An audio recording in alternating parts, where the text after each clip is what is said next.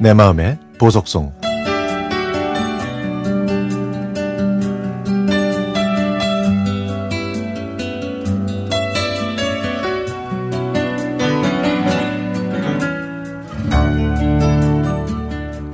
해가 뉘엿뉘엿한 저녁이 되면 저는 아파트에 걸터 앉은 해를 물끄러미 바라보게 됩니다.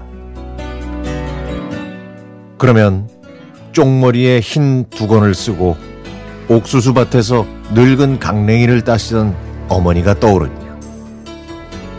그래서 저는 지금도 강냉이를 무척 좋아합니다. 제가 어머니를 이렇게 추억하는데 제 자식들은 나중에 저를 어떤 모습으로 기억할까요? 그래서 제 삶을 한번 돌아보니까 저는 참 치열하게 살아왔네요. 하지만 정신을 차리고 보니까 제 나이가 벌써 60을 바라보게 됐습니다. 그동안 신혼여행 빼고 남들 다 가는 여행 한 번 가지 않았습니다.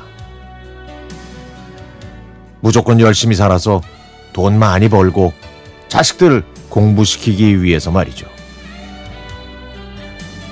그러고 나니까 제 삶은 치열하게 투쟁하면서 살아왔다는 생각뿐이지만 뭐 그렇다고 후회하진 않습니다.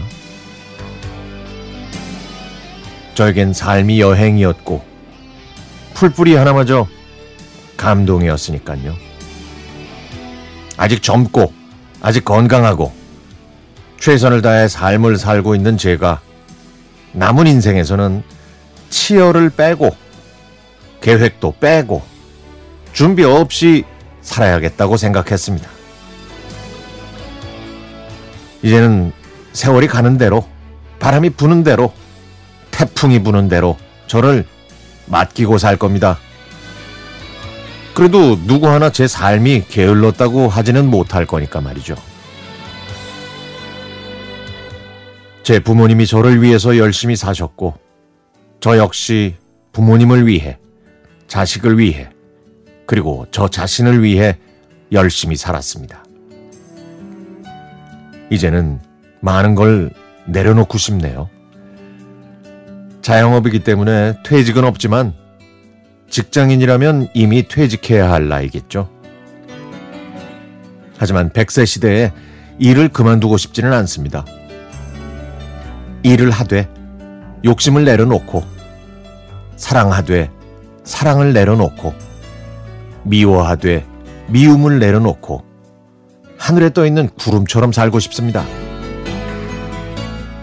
봄에 씨앗을 뿌리고 여름에는 밭을 메고 가을에는 늙은 옥수수를 걷고 겨울엔 그 옥수수를 삶아서 온 가족이 소박하지만 넉넉한 마음으로 행복을 느꼈던 바로 그것이 인생이었습니다.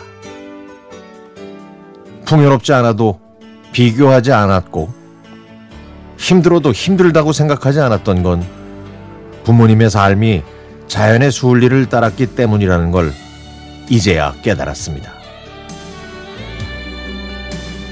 역시 옥수수는 넉넉하고 풍요로운 가을에 훨씬 더 맛있는 것 같습니다.